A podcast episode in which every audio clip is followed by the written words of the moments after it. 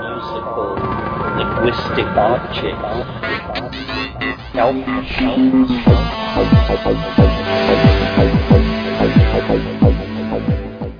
Greetings from Cyberdelic Space. This is Lorenzo, and I'm your host here in the Psychedelic Salon.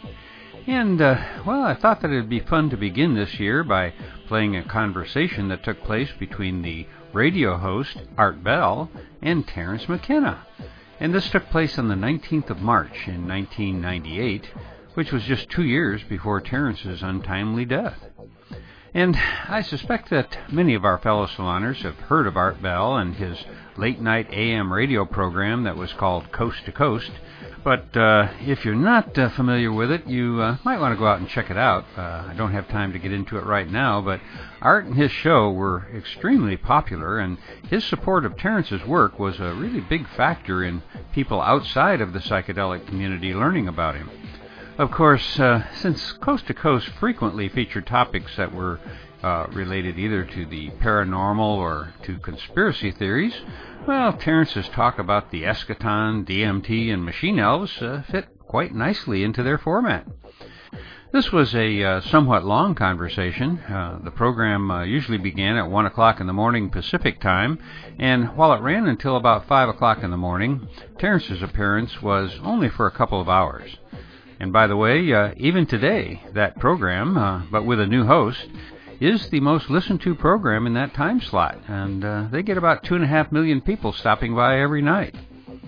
So, uh, as to save you a little listening time, however, I've deleted all of the commercials that were run, but I have left the rest of the conversation intact, which means that, uh, well, there may seem like a little jump or a gap in the conversation from time to time where I cut a commercial out, but I don't think it should be much of a bother.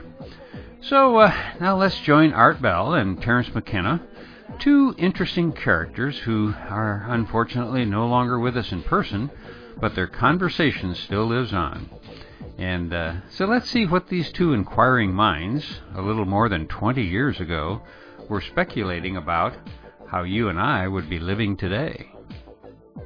This full program will be available on the original Salon feed on April 1st, 2019 and is available today on my Patreon feed. The following are a few sound bites from this podcast. Well, I've got 3,000 books here with me, and uh, this internet connection, and I get about a 100 email messages a day. So, and and then every once in a while I pack up and go off and give lectures and travel in airliners and go to parties and uh, about 14 weeks out of the year, that's what I'm doing. Uh, but my natural inclination is to be a hermit. And uh, I don't think I mentioned it, but this forest that surrounds me is a climaxed uh, subtropical Polynesian rainforest that's just radiant, and beautiful.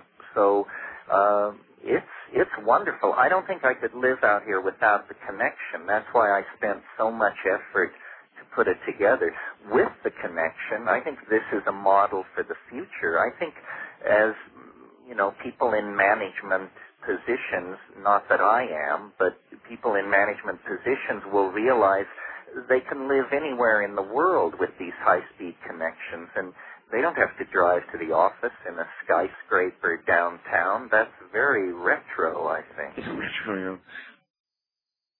I, I think this is the great un, uh, unrecognized dimension in which an alien mind could approach us. While everyone's out staring at the Pleiades, uh, moving through the telephone lines and uh, across the cable TV networks and so forth, is a truly global nervous system. And uh, what will it make of us? Uh, perhaps it's already taken over, Art. Perhaps, now, perhaps it has, and, and, economy. and it's it's listening right now to you, especially to you with your one megabyte uh, connection.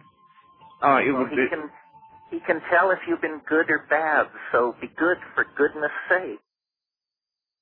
I think we might discover that there really are uh, alien companions to the human experience, but they're not around, and it's fruitless to expect them to behave as though they had bodies and technologies that we can comprehend. I think it's much deeper and stranger and closer than people realize. I mean, uh, people expect news of the UFOs to come to them through the mass media when in fact the psychedelic culture is willing to offer evidence that it's a it's a personal relationship and it never gets the imprimatur of official science and you never hold a press conference and the president never gives you a medal but it doesn't mean that your connection into non-human intelligence through the imagination isn't real.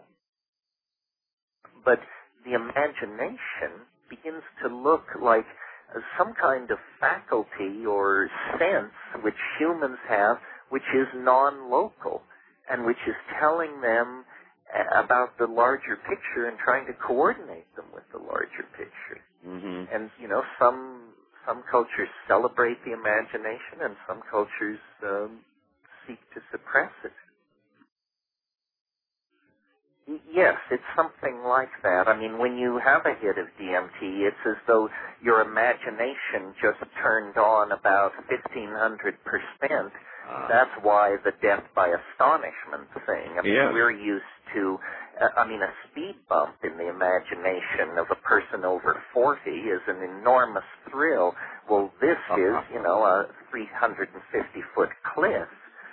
So uh, it, it's extremely impressive, and the way it approaches you is it is that which you cannot imagine, and in the space of about 15 to 30 seconds, that which you cannot possibly imagine becomes totally manifest all around you, uh, and it is bizarre. Uh, I think one of the reasons uh, DMT aficionados are somewhat impatient with pop alien and UFO people is because the alien stories are so pedestrian and so ordinary compared to the DMT experiences. Oh, the DMT boy. experiences are convincingly alien.